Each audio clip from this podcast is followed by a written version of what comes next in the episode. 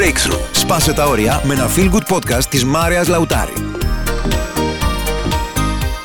Είμαι ενθουσιασμένη που σήμερα θα μιλήσουμε για σχέσεις. Εκπαιδεύομαι στις σχέσεις εδώ και 20 χρόνια και διδάσκω τις σχέσεις επαγγελματικά τα τελευταία 14 χρόνια με την ίδια χαρά. Ξέρετε γιατί; Γιατί πραγματικά πιστεύω ότι η ποιότητα της ζωής μας, που αφορά δηλαδή στο πώς νιώθω, επηρεάζεται κυρίως από τις σχέσεις. Αυτή η αίσθηση του είμαι ζωντανός προκύπτει μόνο μέσα από μια συντροφική και ερωτική σχέση. Όσο αγάπη και αν έχουμε από τα παιδιά μας, όσο καλά και αν τα καταφέρνουμε στην εργασία μας, εάν στη σχέση δεν είσαι χαρούμενος, δεν είσαι χαρούμενος τελεία και παύλα. Και δεν με νοιάζει τόσο ο θεσμός του γάμου. Δεν με νοιάζει να μου πεις Είμαι 20 χρόνια παντρεμένη, γιατί δεν είναι αυτός ο στόχος. Ο στόχος είναι τι συμβαίνει μέσα σε αυτό το γάμο ή τη σχέση.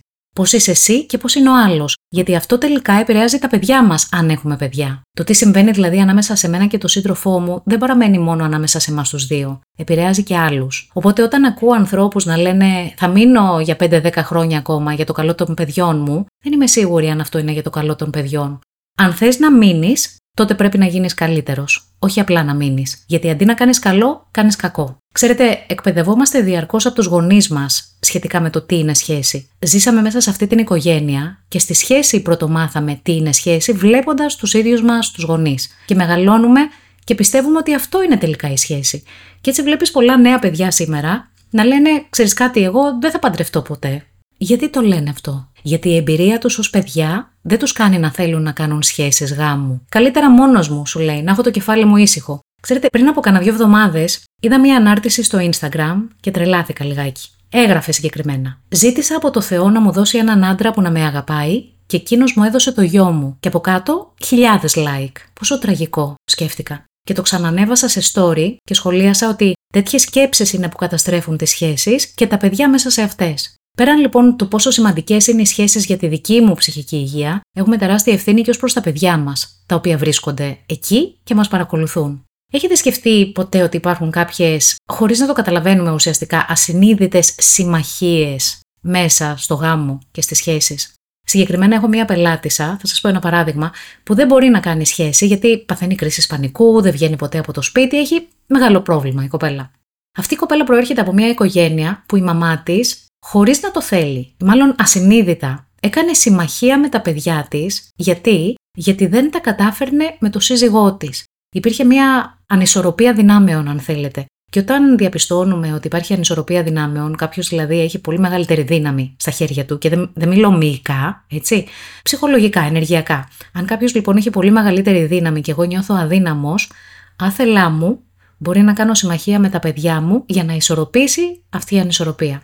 Οπότε και στην περίπτωση της συγκεκριμένης κοπέλας, η μητέρα άθελά της, συμμαχώντας με τα παιδιά της, μετέφερε όλους τους φόβους και τα προβλήματα που εκείνη ένιωθε στα παιδιά της. Και έτσι πήρε δύναμη από τα παιδιά, αλλά η δύναμη δεν ήταν δική της, ήταν δανεισμένη από τα παιδιά.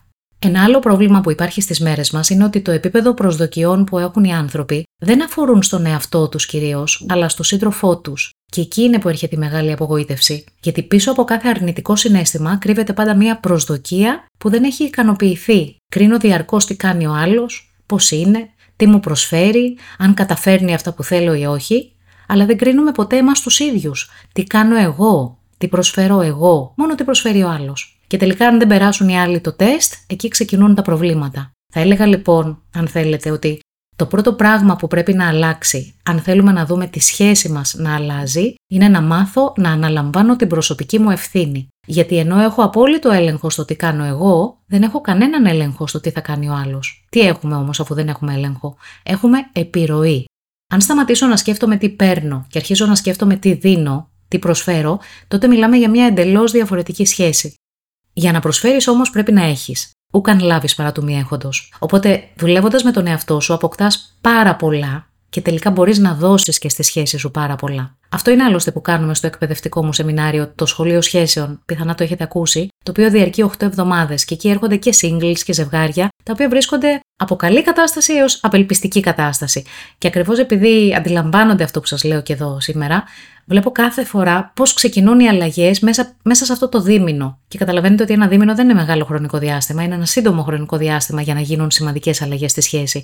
Όμως τελικά οι άνθρωποι νιώθουν εντελώς διαφορετικά. Γιατί αντιλαμβάνονται αυτά που λέμε και σήμερα, ότι δεν έχεις έλεγχο στον άλλον, έχεις όμως έλεγχο στον εαυτό σου.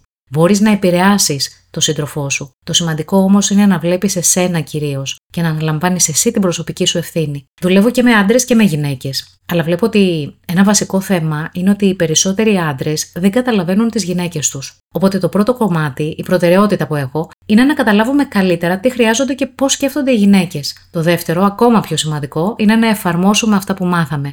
Όχι απλά να τα καταλάβουμε συζητώντας τα. Όταν συζητάς με έναν άνθρωπο, ακόμη και αν συμφωνεί με αυτά που λες, δεν θα αλλάξει τίποτα στο αποτέλεσμα. Για να αλλάξει κάτι στη σχέση σου πρέπει να πας να κάνεις πράγματα. Είναι πάρα πολύ σημαντικό, θεωρώ, και θέλω να το μοιραστώ μαζί σας, να μπορείς να βλέπεις όλες τις δυναμικές που υπάρχουν σε μία σχέση και όχι μόνο τον ένα σύντροφο, αλλά να παρακολουθείς και την οπτική του άλλου. Να παρακολουθείς ποιος επηρεάζει ποιον, ποιος ανακατεύεται στη ζωή ποιου και με ποιον τρόπο και τι αποτελέσματα έρχονται μέσα από όλες αυτές τις διαδράσεις. Σας το λέω γιατί όταν κάποιος ειδικός δουλεύει μόνο με έναν, ουσιαστικά έχει την οπτική μόνο του ενός ανθρώπου και δεν μπορεί να είναι πλήρως αντικειμενικό, άσε που παίρνει πολύ περισσότερο χρόνο τελικά για να καταλάβεις τι γίνεται και τι μπορεί να αλλάξει. Είναι σημαντικό να ξέρουμε κάτι που είναι πολύ βασικό, έτσι, μεταξύ ανδρών και γυναικών.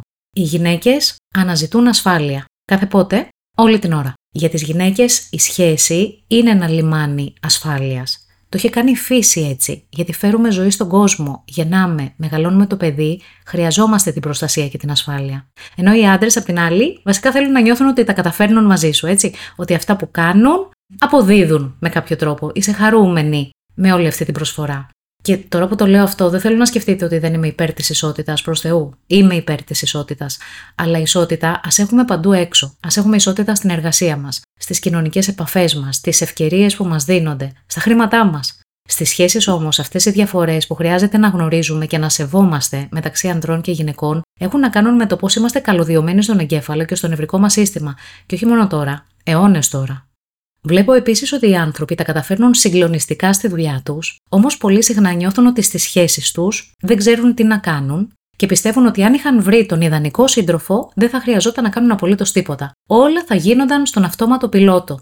Ακούστε με. Δεν υπάρχει αυτό. Είναι τεράστιο λάθος αν σκέφτεσαι έτσι. Όταν βλέπεις ότι πάει κάτι καλά στη ζωή σου, πώς πάει καλά; Πάει καλά γιατί ασχολείσαι μαζί του όλη την ώρα. Και ακριβώς επειδή ασχολείσαι, γίνεσαι καλύτερος κάθε μέρα. Κάνεις πρακτική και τα πράγματα πάνε καλύτερα. Αν όμως δεν ξέρεις από πού να το πιάσεις, αν δεν ξέρεις τι φταίει και τι κάνεις εσύ συνειδητά ή κυρίως ασυνείδητα, τότε τι θα κάνεις; Απλά αλλάζεις σύντροφο και πας αλλού. Ή ακόμα χειρότερα, αυτό που λέγαμε πριν, μένεις στη σχέση και βρίσκεις και εσύ στο σπίτι, απλά για τους τύπους και για τα μάτια του κόσμου. Και να μην ξεχάσω, για τα παιδιά. Ε, για τα παιδιά. Οι σχέσεις είναι μια δεξιότητα που μαθαίνετε, αυτό θέλω να κρατήσετε. Υπάρχει τρόπος. Είναι πολλά αυτά που δεν ξέρουμε και έχουμε ευθύνη κυρίως απέναντι στον εαυτό μας, αν δεν θέλουμε να τον ταλαιπωρούμε άλλο και να ταλαιπωρούμε και άλλους ανθρώπους μαζί με εμάς, να μάθουμε ότι μπορούμε περισσότερο για τις σχέσεις. Μέχρι την επόμενη φορά, θέλω να θυμάστε ότι αξίζετε να έχετε την ιδανική για εσάς σχέση και σίγουρα μπορείτε και γίνεται.